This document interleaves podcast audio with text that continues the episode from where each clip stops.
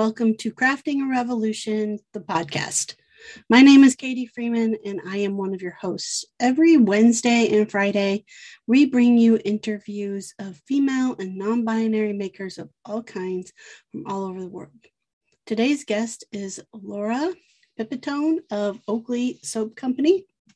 So, kind of as the title of her company uh, leads you to believe, she is a soap maker and she's actually been running her business and been a soap maker for overall like the grand scheme of things not for a hugely long time. Um, but uh, she has some fun soaps that she creates and her business is definitely taking off and growing. Uh, so it's fun to have a chance to sit down and chat with her not just about the business of making soaps but the business part of the business of making soaps. So, so grateful to have had that opportunity. Um, before we hop into the interview with Laura, I want to give a big shout out and thanks to the patrons over on Patreon. So, thank you so much, Lee at Lee Runyon, Annette 513 Woodworks, Katie Thompson, Women of Woodworking, Kevin, Lefty's Woodshop, Christy, Twisted Twine, Jeremy, Jeremy Spees, Sammy, Go Sammy Lee, Rachel Moody Makes, Bonnie, Tool Mom Bonnie, toolmomstore.com, Laura Oakley Soap Company, Brandy Studio Obey, Lee the Rainbow Carver, Ellen Little Bear Furniture, and Ethan Ethan Carter Designs. Thank you all so very much for your continued support of the podcast, helping to produce those two episodes a week every week. Truly, truly cannot keep up this pace without your support. So if you are enjoying the podcast and would really love to help support it as well and get your name added to the list at the top of the episode, you certainly can.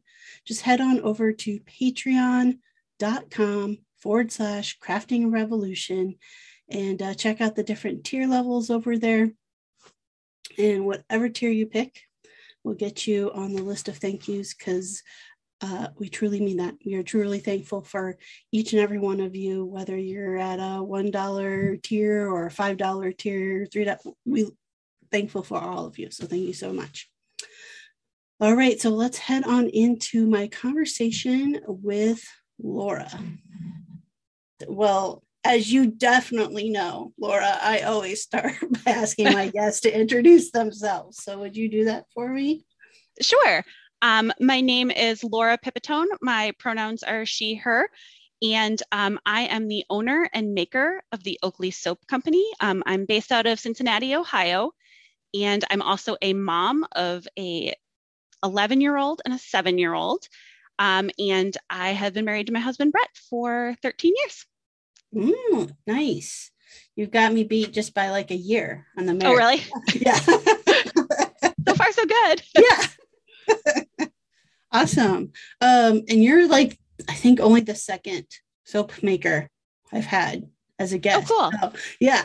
Um, that always excites me when I have people on who do things that I don't do. Um, mm-hmm because then I get to ask all kinds of crazy questions. So I am like I can nerd out about it. So I'm, sure, I'm happy to I'm answer sure. them. And we will definitely get there, but I, I want to start by asking the broader the broader question of what is the the story of Laura from like baby Laura to like where you grew up to how'd you you know how'd you get into making soap? Sure. Um, well, I uh, grew up just outside of Chicago, the Southwest Chicago suburbs. Um, you know, pretty typical childhood, oldest of four. Um, I did a lot of like cooking and baking growing up. That was um, that was kind of my one craft. I'm not particularly artistic. Um, I'm not great like fixing things or with tools, but I could always cook. Um, and as the oldest of four, I was kind of put in charge of cooking a lot, or at least helping out with dinner. Um, and then after uh, high school, I, you know, I was kind of into music. That was my other big thing as I sang and um, I played the saxophone for like five minutes. um, and then uh, after high school, I went to college in uh, St. Paul, Minnesota. I was there for four years. Um, then I wasn't really sure what I wanted to do with my life. So I ended up doing a year of volunteer work um, with a, a, program that uh, is like a small, kind of like AmeriCorps, but smaller. Um, and I said, I want to go anywhere but the deep south. And I ended up in Savannah, Georgia. um, just because I had never been there and I didn't know anything about it. And mm-hmm. the universe put me there. And I ended up staying there for um, 10 years. So I did my volunteer work. And then um, after, when that year was up, I was offered a job that was within that. Um, so I worked in healthcare administration just as a, a assistant for um, about seven years and kind of had some some other jobs along the side. Um, that's where I met my husband. Uh, he is, but he is also a Midwesterner. He's from Ohio, and once we had our first kid, we realized that we're we want to be closer to family. We were 12 hours from his parents, 15 hours from mine, and we wanted to go somewhere closer. We didn't I didn't necessarily feel like we had we had to go back to our hometowns, but mm-hmm. we wanted to go somewhere um, closer. So we moved to Cincinnati. My husband got a job there and he went to college up here. So we had some friends in the area. Um, it was a lot closer to my parents, my siblings. Um, and I just, I fell in love with Cincinnati. I'm a Midwestern girl at heart, even though I've lived other places. Like I am, I am, you know, tried and true cornbread, Midwestern, you know, don't, I don't wear a coat until it's you know, of course, 20 degrees outside. But Savannah right. was very hot and very weird for me. I loved it. And it was beautiful, but um, my blood is Midwestern. Yeah. So I, uh, yeah, and I worked for a little bit just here and there, part-time jobs. Um, I was lucky enough that I didn't have to go back full time. I had my second daughter, and then once, she, just before she started school, I decided I needed a hobby because I didn't have any. Um, and I always wanted to get into soap making. I was one of those people who was a big nerd about not even like skincare, but just I liked smelly things. I like to like put on masks and buy all the different soaps and when i would go to like vendor events or craft fairs i was always like towards the bath and body stuff. Um, and when i looked into it i realized it was a lot like cooking. So that's kind of how i got into it. I decided to try it um, and instantly fell in love. And then from there it just kind of got out of control. Um yeah, I was definitely going to say when you uh, started your story and it starts in Chicago and then Minnesota, and now you're into. I was like, oh yeah, you're true, true Midwesterner. yep, yep. And I felt like my kids needed to be the same. They can go off and do their own thing, but I wanted them to get a good, good Midwestern base. yes. Um, yeah. I mean, we, my wife and I, we lived in California for Southern California for almost five years, and there's definitely things like definitely things I miss about that part of the country. Um, mm-hmm. You know, but I it was really hard. I'm not gonna lie, it was hard. Like it's just such a different culture there yes. than like the Midwest. And it was really hard to like adapt and and I don't I don't think I ever fully adapted, you know, like I definitely think maybe it took some of the sharper edges off of me, which is good. Mm-hmm.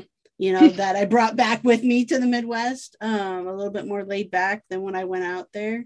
But um, yeah, I remember it was warm there too for me, at least for at least the first couple of years. And then and then I became just as much as a wimp as everybody else out there. Yeah. It was like when it hits 60, that's when like the winter coat comes out. Um, you know, but now that I'm back, it's like I just got told the other day it was like 40 degrees. I'm dropping my kids off at the bus. And uh, the one of the teachers drives the bus and she's like, go put a coat on. I'm like, nah. good. well, my son, even though he was born in the even though he was born in the South, he's a Midwestern kid. Like yeah. today, I was like, you need to bring a coat. I know you're wearing shorts, but you need to bring at least bring a sweatshirt for me, yes. please. yeah. Yeah, my kids are the same way uh very similar like i've been having to start begging them because they at their school they spend uh half a day outside. And oh so wow yeah. it's like when it's you know today's our first snow it, uh, oh wow. about there yeah. So we're getting our first snow but and it's like 37 I'm like besides a coat you need to take a stocking cap.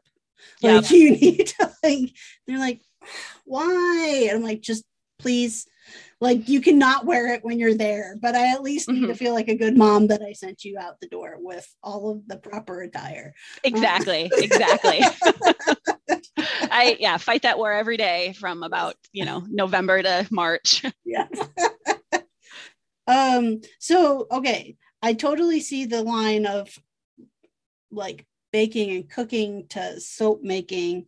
How did the soap making as a hobby turn into a business?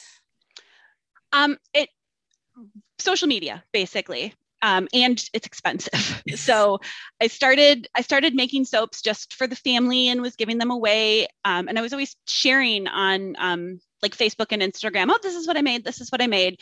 And I just kind of thought of a name of a business in my head and kind of just grabbed the Instagram handle for it, just sort of as a maybe if one day. Mm-hmm. And then more and more people on my personal page started asking, Can I buy this? Can I buy this? Um, can I share it with friends? And I started, you know, I was just charging people for basically for cost, just so I could get feedback and, you know, mm-hmm. hear what people said. I really wanted to know. And then I ended up making a soap that went a little viral enough that enough people started sharing it that I was like, okay, the government's going to come after me if I don't start doing something about this. so that's when I realized, all right, I will go and kind of get all the, you know, paperwork in place to be an actual business owner and it just proceeded to snowball from there. I really thought it was just going to be a, a part-time thing that I'd make it when I could and within a year of starting the business I was able to quit my part-time job and do this full time. Wow. Yeah. So what was the viral soap? I made a orange soap that I'm going to get political here, but I know you're on the same yes. page. I made an orange soap that made fun of Donald Trump, made of carrots, and I gave the money back. It went to um, I can't remember what it went to, but it went, I think it went to like the ACLU, mm. and um, I also my my in college I have a public relations background, journalism, public relations. So one of the nice parts about running a business is I like the social media aspect of it mm-hmm. and like the copy editing part of it because I can write and I have been told I'm funny. Mm-hmm. So more the um, story behind the soap, like the the description of the soap, is what kind of went nuts from there. mm-hmm. I can see that though. I mean, like you know, follow being like I follow you and I'm going to put out there I am like if I was at a craft show the soap section would be the last section that I that you would find me at. Right. Um, like that is not where I'm going to gravitate towards. Um but like I, you know, follow along with you and like your stuff because I think of the description. Like Oh, thank you. The, like the Die Hard soap line. I was like, I can get on board with like the Die Hard soap line. Um, you know, so I think there is something to that. I mean, and that's what they say, right? It's like it's more about the story than necessarily the end product. Yes. Um, yeah. And it, it really, this gets to feed both my sort of artistic side of being able to make the soap and make things look pretty. But then I also really get to use my writing skills, which was kind of back when I was a kid, that's ultimately one of what I wanted to do was write. So I really get to, um, you know, use my use that as well. And a lot of times, I'm also kind of a pop culture nerd. Um, so a lot of times the soap name will come first, and then I'll design around a soap around that. Okay. Okay. So, I mean, I don't want to spend too much time talking about the Donald Trump soap. So, uh, um, but where I'll I'll start with this question because I do want to know where does Oakley Soap Company like where's the name come from? Sure, it's actually the neighborhood that I live in in Cincinnati. Okay. So I live in the Oakley neighborhood. Cincinnati is very much a neighborhood town, the way kind of Chicago is, where mm-hmm. your identity is really wrapped up into your neighborhood. Yeah. And I'm you know not from here originally, but we moved here we rented here when we first moved and i instantly fell in love and it was like we need to find a house here because it's kind of the perfect urban, but my kids can still kind of go outside and I'm less worried about them being hit by a car, sort of in mm-hmm. between, mm-hmm. not quite the suburbs, but and it's still really walkable, but just a cool neighborhood. Mm-hmm. Okay. Okay. But because of that, that allowed me to like the name sort of shows what part of the city I'm from, which allows me to no one's surprised when I um, make political statements. Mm-hmm. You know what I mean? Like it's not I, I've made it clear from the start. I decided when I started this business that I am not going to hide certain parts of myself. So I'm not an overly political business, but I'm not also going to um, just keep that out of the rhetoric as well. You know, Hmm. my charities that I'm going to support are going to go towards um, causes that you you know you're gonna you know Yeah. where I stand. You know where my politics are based on my my support. Yeah. So I get I want to like go through that I guess of like has there been any backlash from doing that? Not yet, not a whole lot. Okay. Um, I I'm nervous about it. I'm sure it will happen um, one day. Once in a while, I'll get a crummy statement, but I'm not. I'm not. I'm. I'm working on a like a middle road where I'm not constantly posting about politics, um, but I am very adamant in my support that you know Black Lives Matter and um, LGBT LGBTQIA you know lives, and that my my the charity that I work with um, is for that supports transgender kids and uh, young adults. Mhm. So I, I will make those th- things clear. If there's something in the news, I will post about it. I will have a fundraiser for it. Um, but it's not my whole identity. But you can Yeah. look at the names of my soaps even and see kind of where things Mhm. fit, and then I'm not. It's not just like pretty smelling things. You know, there's Right. there, there's a a backstory behind what I do, and I've made that part of my my whole kind of brand. I had to really sit down and say, all right, I have to be willing to take the heat um, if it comes up. But honestly, it's been more positive than negative. Hey makers. So today's podcast episode is sponsored in part by Alicia Van Osdal, who is the owner of Basil Blue Design Company. Alicia is a maker of all things, really. Her focus is on beautiful craftsmanship through woodworking, repurposing, refinishing, art, and sculpture. Her background includes 30 years of graphic design, logos, and branding. If you have an idea or concept that and need a creative solution or graphic design, you can email Alicia directly at Alicia, and that is A L I C I A at basilblue.com. Or you can visit her website at www.basilblue.com. And fun fact uh, Alicia actually designed the logo for Crafting Revolution. So that is an example of the impeccable work you can expect if that is something you are in the market for. So be sure to look up Alicia again at her website, basilblue.com. All right, let's get back into the action. Why is it so important to you? Like when you're sitting down starting a business and saying, This is what I want to show up Um, with, like, why? because it's who I am and my business is very much me. Um, it's it's it's clearly a part of me. Like I'm other than occasionally I get help people help me, but I'm the one writing that material. I'm the one making the soaps. You know, I'm the face when you go to the website. Mhm. Um, and I want to be authentic in everything that I do. And I think if someone's fake, you can kind of tell.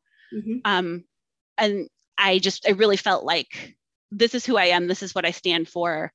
I'm not going to compromise on that. I'm also just kind of mouthy, so it's going to come out either way. Love it. I'm gonna say this this moment right here, Laura, might be pushing me to do something I've been wanting to do for a while. So thank you for that. Oh, Um, You're welcome. That's an honor, honestly. I'm glad that it's hard to do. I mean, it's yeah, it's scary to put yourself out there, and there are so many terrible internet trolls. But in the end, if I'm not living authentically, then what am, what am I doing? I don't want to make money off of people and not, you know, I don't I don't want to make money and not and not do it for the right reasons. yeah.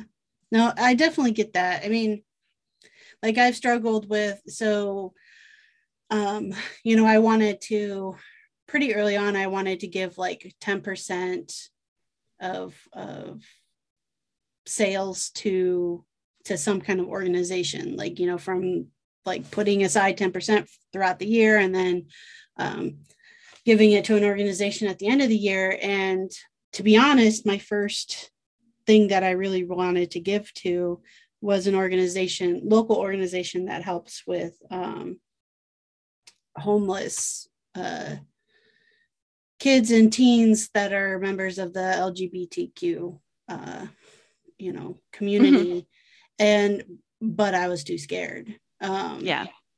because I was worried, well, then I won't get any sales and then I can't give. Like that was, you know, that was the worry. And so I I went to something that I'm I still very much am passionate about, which is um, you know, domestic violence intervention. Like that's still mm-hmm. something that I feel is a very worthy cause. And so that's what I give 10% to or in years like the past couple of years with COVID, sales have not been there. So like mm-hmm. I make things, you know, um, like I I made one and I still owe them another bed that can be given amazing. to like somebody who's moving into their own space for the first time type of thing.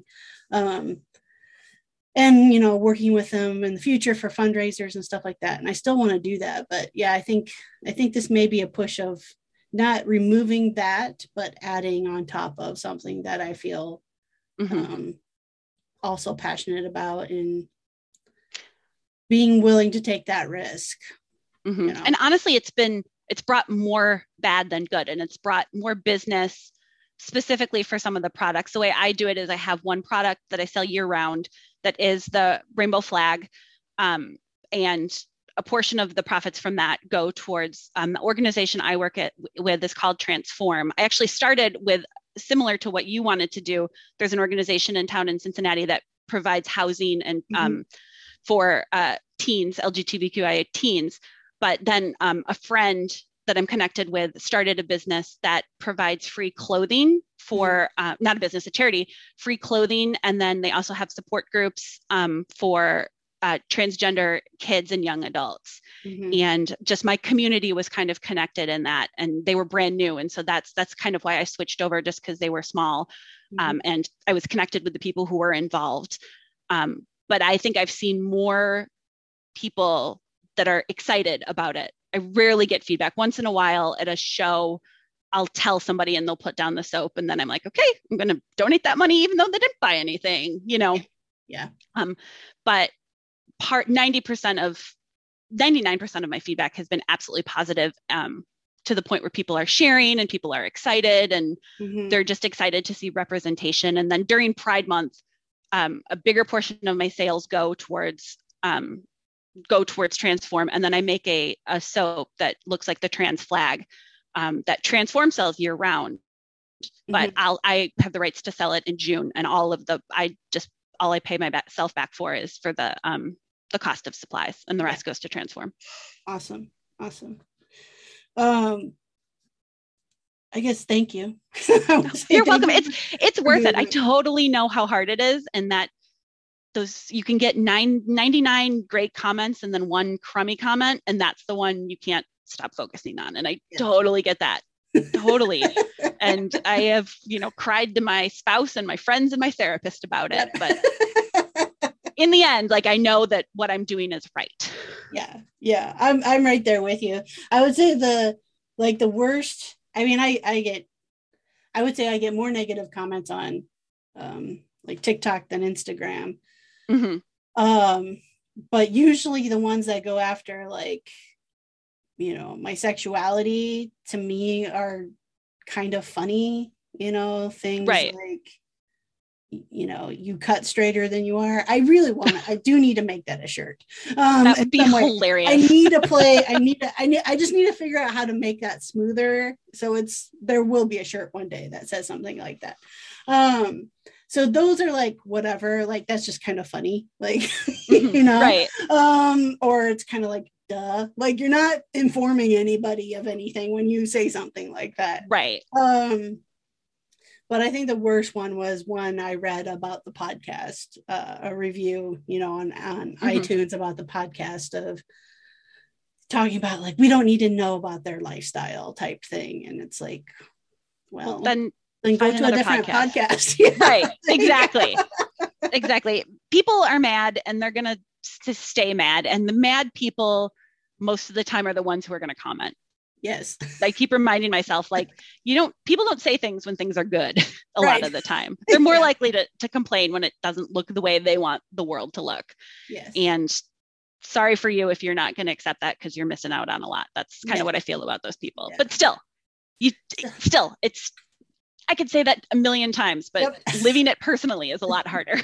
yeah, yeah, and it's and it definitely is. I mean, like with that too, it's it's it's just like with the what I've started doing with some of the negative comments I do get on social media is is I don't engage with their negative comment. I just say thank you for engaging because mm-hmm. it's like, you know what? You there's something here, right? Like, right. still took the time to comment. like, exactly. You could have kept scrolling. So you still took the time to comment.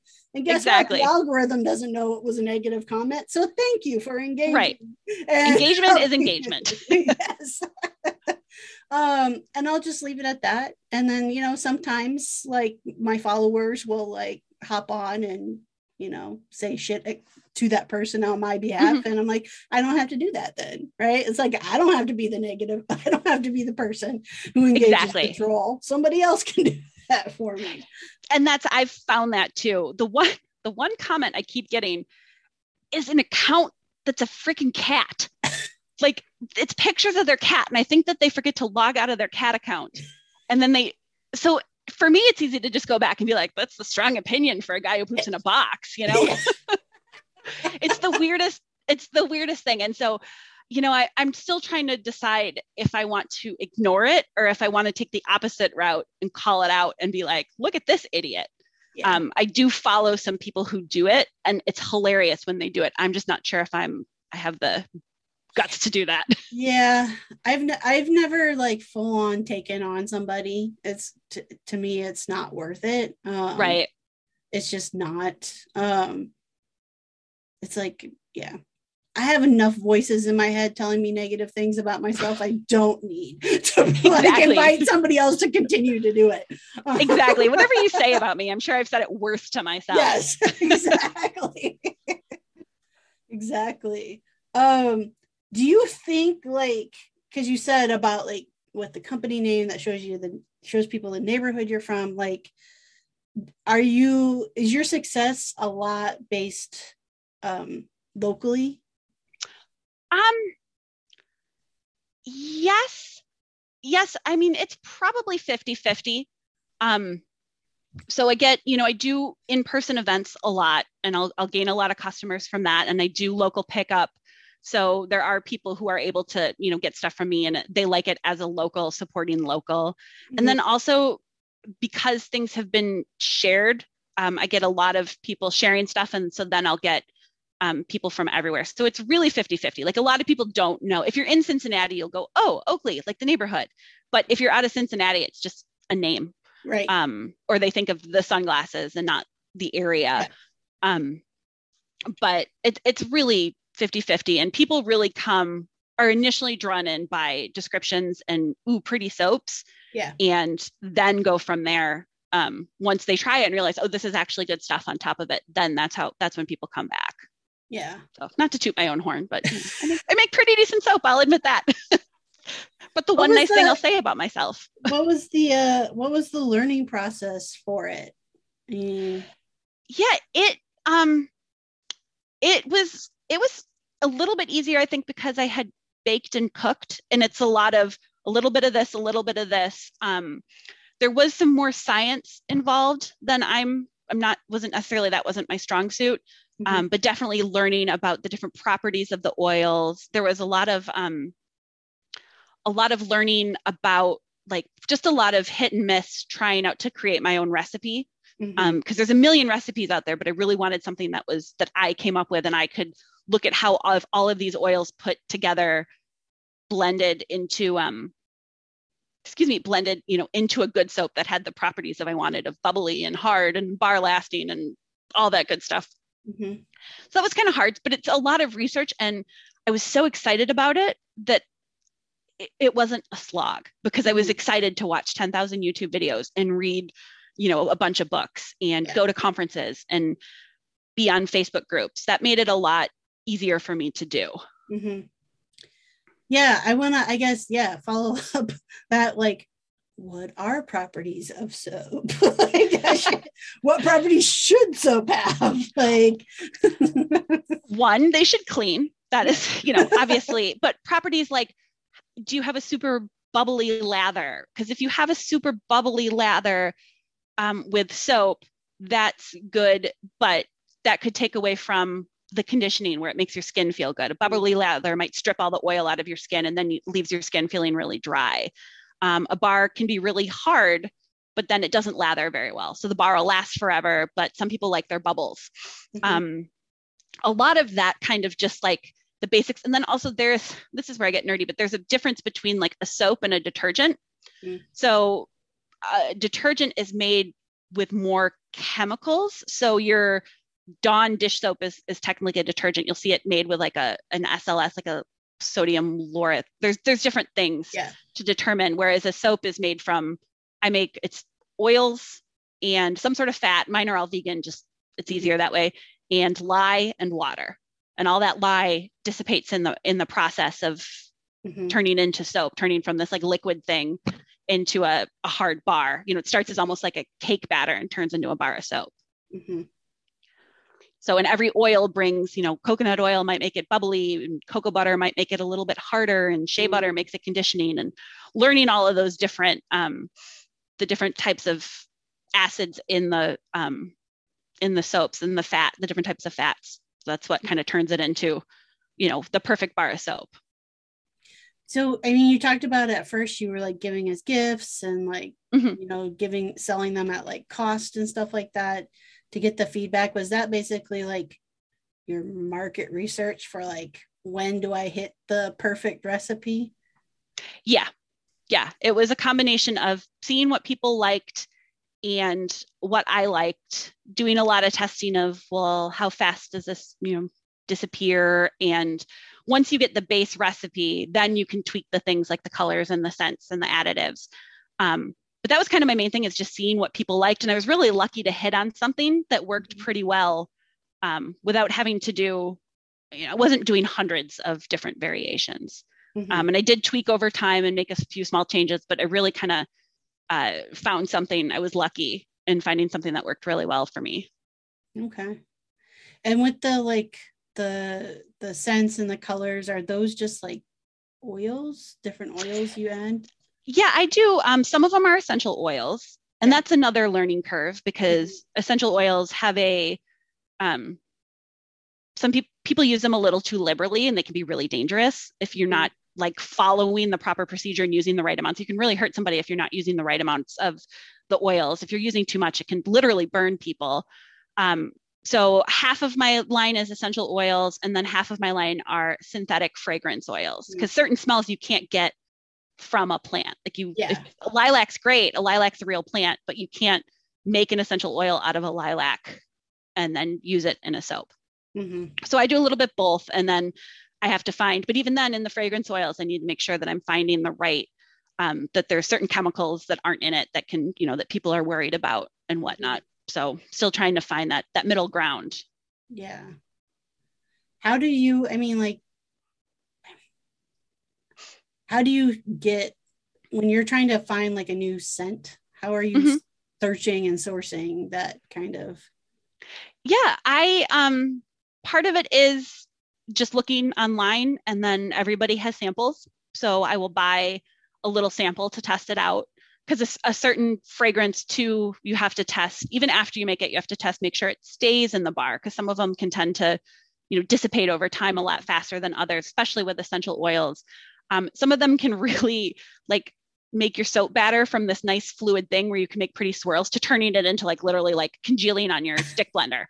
Um, but I just kind of found my vendors that I that I work with that I know are really good. A couple of them have in-person stores that luckily have been like in Ohio where my in-laws are, so I've been able to go up and like physically smell stuff. Mm-hmm. Um, but I have a whole mess of fragrance oils that I bought samples of, and I was like, nope, this isn't going to work. so usually I just give those away if someone's a candle maker and wants to practice. I'm like, here, try this, or a soap maker. Yeah. But it's it's a lot of trial and error and just trusting, finding those few trusted vendors and going from there. Yeah.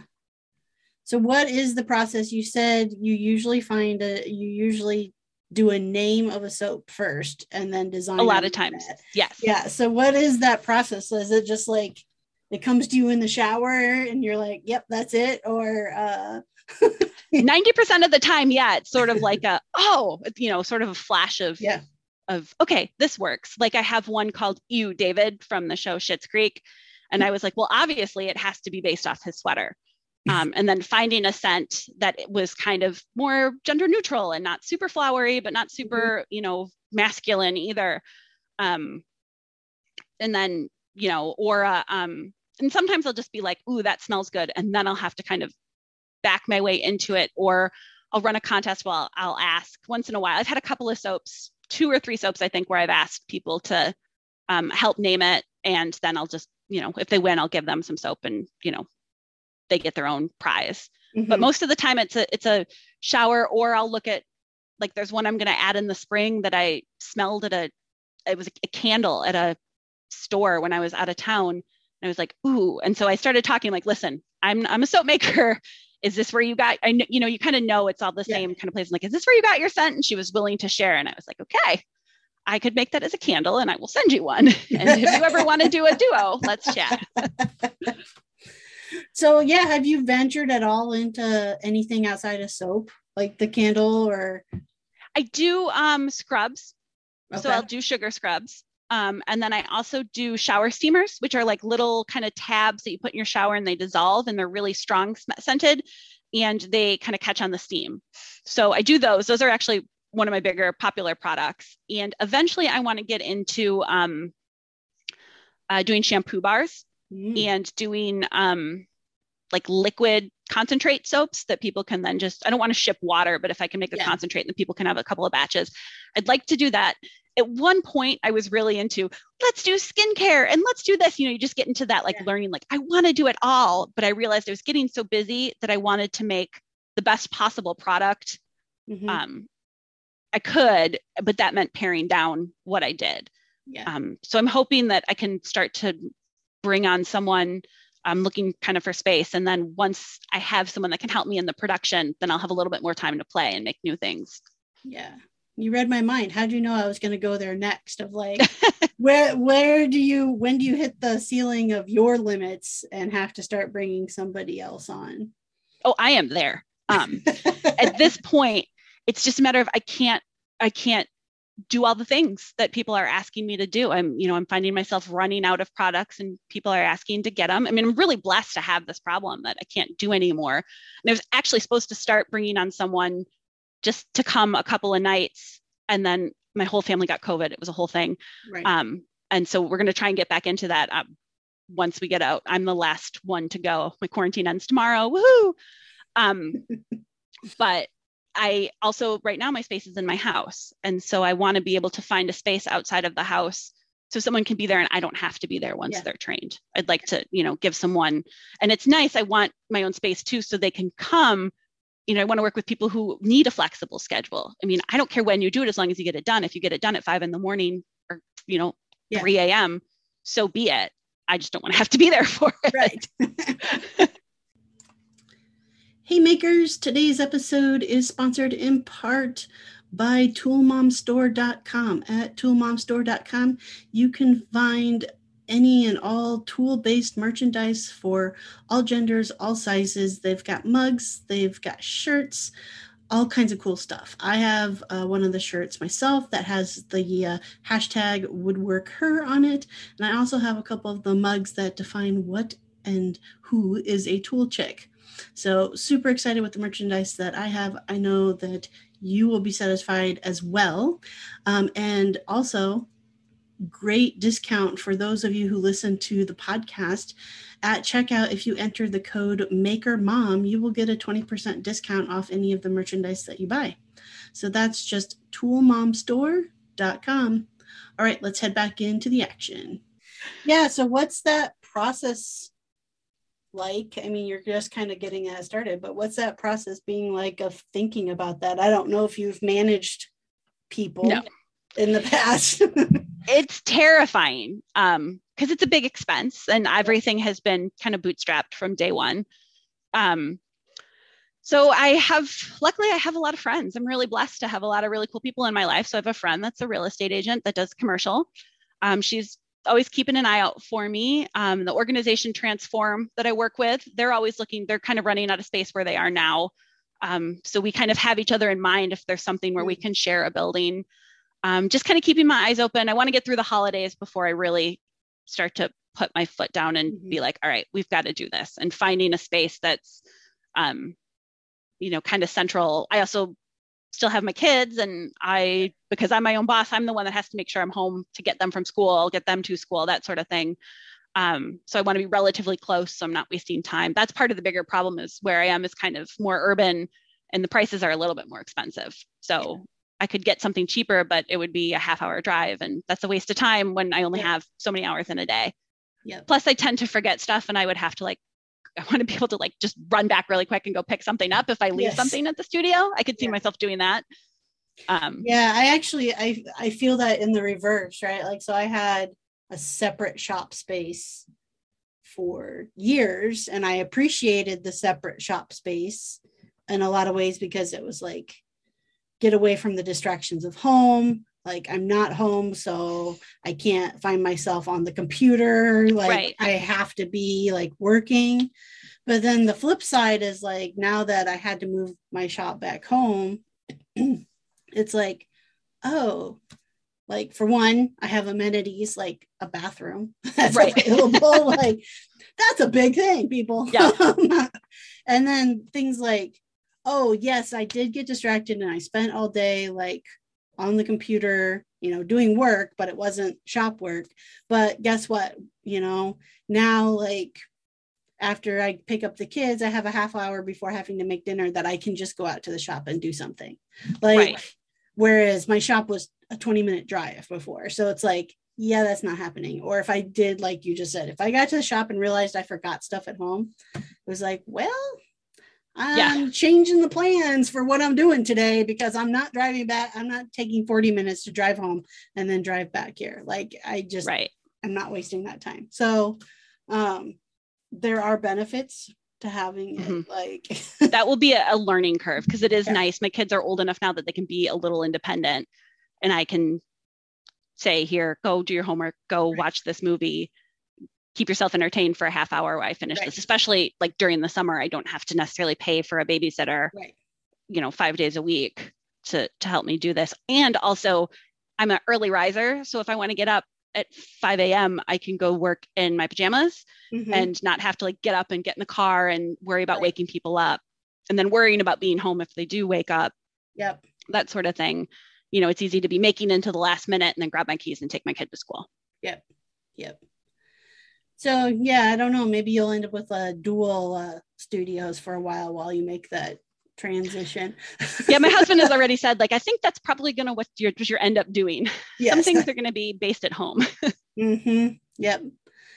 Um, and then what about that piece of yeah, bringing somebody on to work for you, um, and like that process. That's the logistics of it are more scary than the actual like training someone. Mm-hmm. I am a little bit type A, but I think I've I'm so overwhelmed right now that I'd be really happy to let go. Mm-hmm. And there's certain things that I like to do more than others that I'm would rather just pay someone to do it. Right. Like getting a, a bookkeeper was the best decision I ever made and totally worth the money because that's not where my strengths lie. Right. But um, you know, I I would really like to give someone the opportunity who needs the job but doesn't necessarily have the ability to do a nine to 5 mm-hmm. that is kind of my be it like a stay-at-home mom or someone who's also um, someone who also is a their own maker has their own business and just needs to supplement mm-hmm. um, kind of give those options a teenager who can come after school um, and i have uh, some people who are helping me now but nothing is formal and so yeah. the, the scarier part is like actually having an employee and starting to worry about the insurance and the mm-hmm. payroll mm-hmm. and all that sort of stuff. That's been my biggest challenge is like, oh crap. Like I, I don't know how to do that. Right. you know, finally getting a business. I mean, I, I know like who I would have, but like finally calling the business lawyer, that sort of yeah. thing. Yeah. Um, that's the stuff I never really wanted to do. Like I need to bring on like a COO to do that stuff mm-hmm. for me so I can just make. yes, yes. Yeah, that's the I mean, when you made that decision of like okay so that the government doesn't come after me i have to turn this into like a legit business was that scary at all yes that was really scary um even just the process of like getting a bank account and getting my tax ID, all of that stuff. They don't make it easy. Mm-hmm. Um, and luckily, my husband is also in, uh, has his own small business and had gone through it, and he kind of likes that stuff more than I do. Mm-hmm. So, and he has his MBA. So I was just like, Brad, you know, I got a lot of help from him, and from that, I've been able to help friends who've done the same thing. Mm-hmm. Um, but it's it I don't know if I could have done it if I didn't have someone there to guide me. I, you know, I would have needed to find a mentor if my husband wasn't able to help me. Yeah. Because it's it's it was a lot and it I still am not sure how I figured it out. Even just I just got a letter the other day saying that I'm finally I have to start paying my taxes monthly instead of um, every six months. I'm like, oh crap, crap, crap, crap. No, now I have to remember how to do it. But maybe now I'll remember how to do it. Yeah. yeah.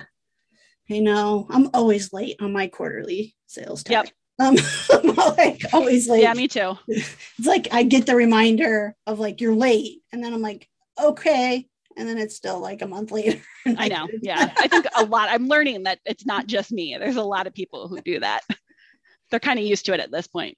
See, I don't have a bookkeeper yet, so it's still all on me. And let's just say I don't do it until it's time for like figuring out the quarterly sales tax yep. stuff. Yep. Um, and so then I'm like, well, shit. And so it's really more of like avoiding doing all of that and like spending like three hours on the computer, like balancing everything out. Mm-hmm. Um, yeah, oh, I get it completely. It's just that's just not where my strengths lie. No, no. Um, so I had a question. It was there. It was there.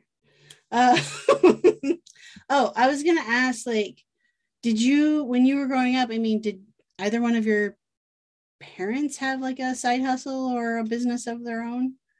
Not really. Um, my dad took over my grandpa. My grandpa had a real small trucking company, um, just you know, two or three guys, mm-hmm. and my dad took that over when his kind of job situation changed, and uh, my grandpa finally like semi-retired.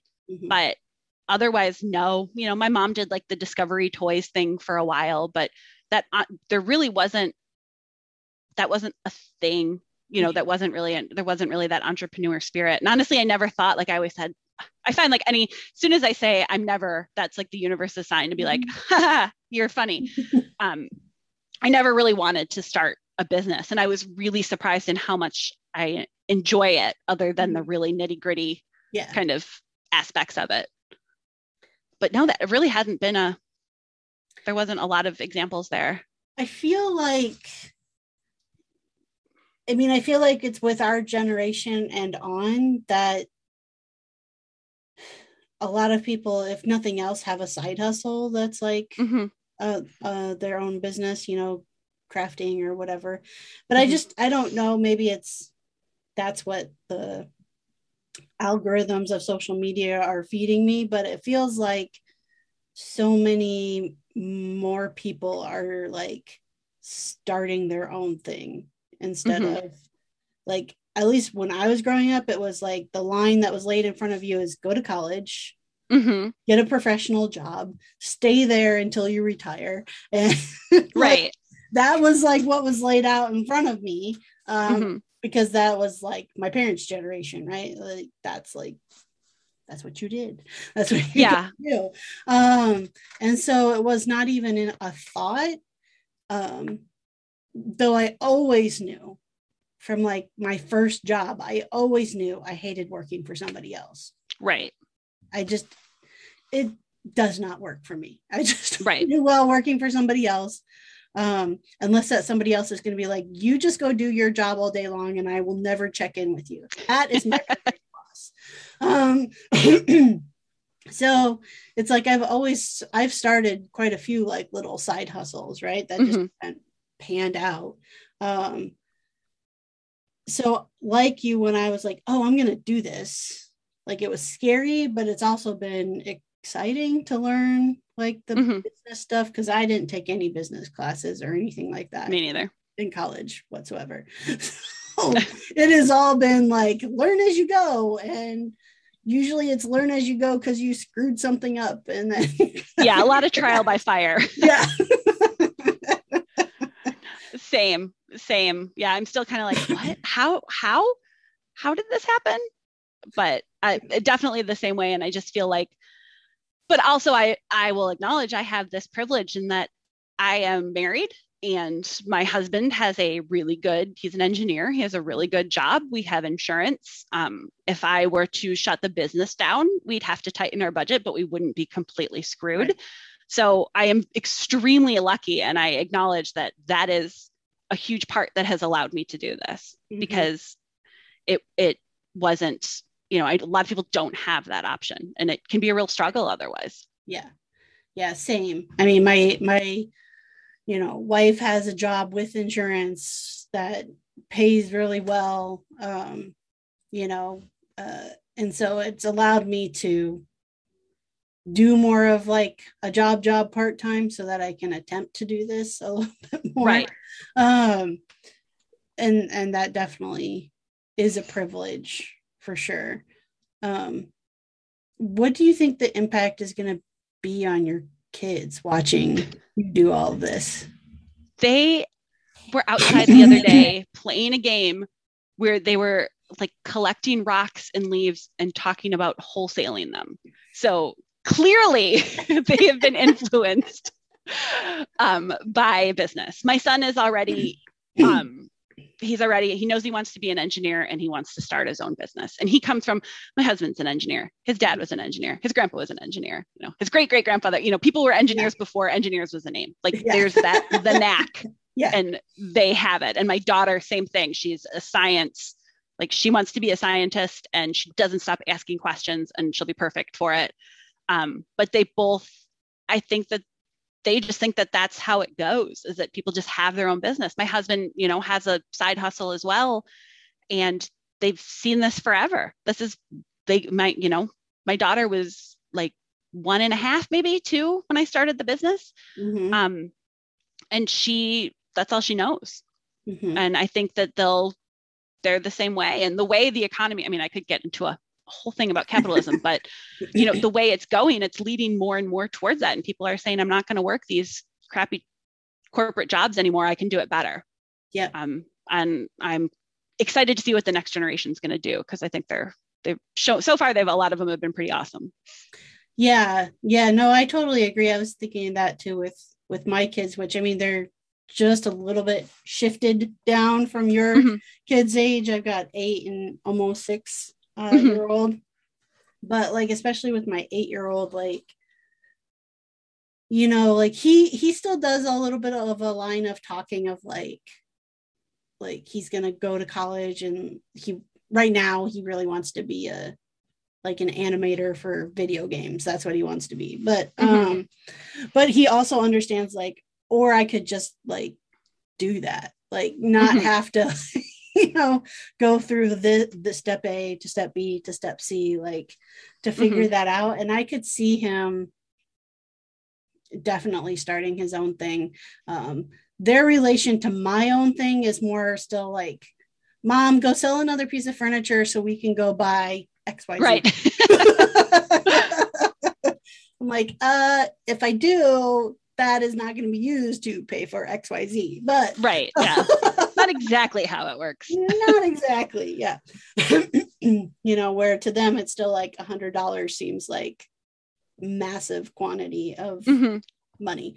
Uh, yeah, my son is he's hilarious. He he I'll come home and be like, Mom, how much did you make today? How much did you make at your show? And do you think maybe you should sell these for more? He's and if he comes, if he's at a show with me, he's I'm like, dude, you need to like lessen up the pressure on your sales pitch. We're not that kind of business. they just they crack me up, but that's what they know is they know business. They know, you know, they understand that their dad goes to a job and that at least my son will remember, you know, mom worked as well. But um, they definitely have a complete like their childhood is totally different. Like their mm-hmm. dad makes robots and their mom makes soap in their basement. So right. Yeah yeah it is it definitely is uh, a unique thing you know and it's actually it's interesting because it's like my wife you know goes off to an office every day. Mm-hmm.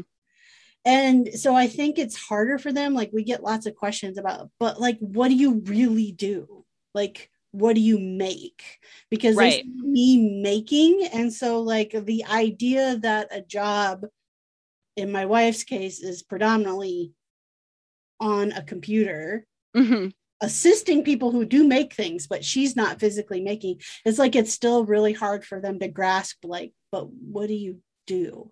Like the the woodworking's easy. Like they see Right. the physical object that i've made right? So it's like oh okay that's what you do. Um but they totally I- don't understand like my job job. You know i try to explain to them what i do and they're like huh? Like I just don't get it. My kids are the same way. Like because my husband he's an engineer but like he can come out and say like i am making this airplane. I am making this engine.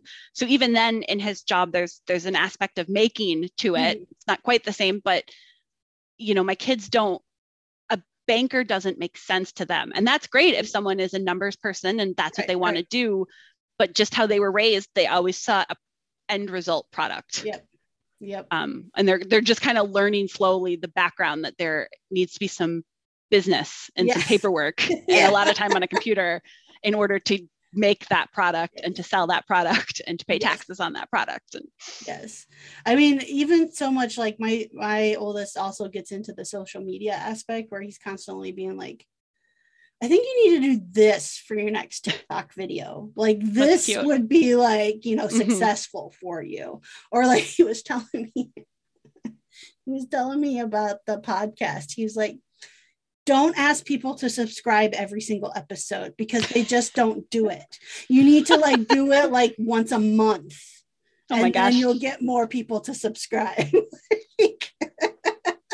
It's like, thank you for the business advice. I will uh, take note of that. yes but that's amazing because that's a, a childhood that i didn't have you know where i could play a role in this Yeah. family business and see someone actually doing it um and through no fault of my parents but that's just Right. not like you said i it was this path of you do this and this and this and then you stay at your company until you die you know Thank God we just didn't listen well, right? I mean, i know right thank god there was not economy that for that allowed me to do that because yes. Um. Well, what's uh what's on the horizon? What's something coming up that you're excited about besides the building and the right. Um really it's trying to introduce these new products. Um i'm really excited to to do the research and learn. It's just a matter of time. Like this was supposed to happen my goal was spring 2020 to start researching um soap shampoo bars and then the pandemic hit and suddenly my kids were home like well that basically just i think pushed the whole world off by a Yeah, yeah. um but um right now it's getting through the holidays because that's always it's great but it's so super busy and i have you know in-person events and um whatnot. But i really am looking on expanding and moving bringing in new people and being able to introduce a couple new products but i want to make sure that i'm doing them right before i put them out there. Awesome. Well, we're at the end of our time together. So I want to. great this is great thank you so much yeah. I want to give you a chance to let people know again uh, you know, how and where they can find you and follow along with you. Yeah, um, I am the Oakley Soap Co. So C O. Um, on it's oakleysoapco.com. Uh, My Instagram. Um, I'm on TikTok, Instagram, and Facebook. Um, I think I have a Twitter just to park it, but I'm not sure I ever posted. um, and I kind of try to post. I'm I like TikTok the best, but I'm not great at making videos, and I tend to uh, just go on my for you page and forget like, oh, I have to work yeah. an hour later. I, I Um, know. so Instagram and Facebook are kind of the two places that you can find me and and then the website. Awesome. Well, thanks for chatting with me today, Laura. Thanks so much for having me. I really appreciate it. Yeah. Okay, so um, again, that was Laura Pipitone of Oakley Soap Company. And you can find the links on how to follow along with her and check out all of her cool uh, and funny name soaps uh, in the show notes for today's episode. So, where you can find that first, start by if you're listening to this, check the description of the episode in your podcast app. If you're watching this on YouTube, you can check the description down below. And lastly, you can head on over to freemanfurnishings.com forward slash podcast to find this week's episode and all the past weeks, months, and years episodes as well. All there with all the cool links. So go check that out. Please follow along with the podcast over on Instagram at Crafting a Revolution. And while you're over there, you can come on over and say hi to me because you can find me on Instagram and all of the social media at Freeman Furnishings. That's where you will find me uh, designing and creating furniture and home decor and doing quite a few shop dances as well. So come on over at Freeman Furnishings and say hi. All right. So, looking forward to another new episode coming up in just a few days. In the meantime, let's go craft a revolution.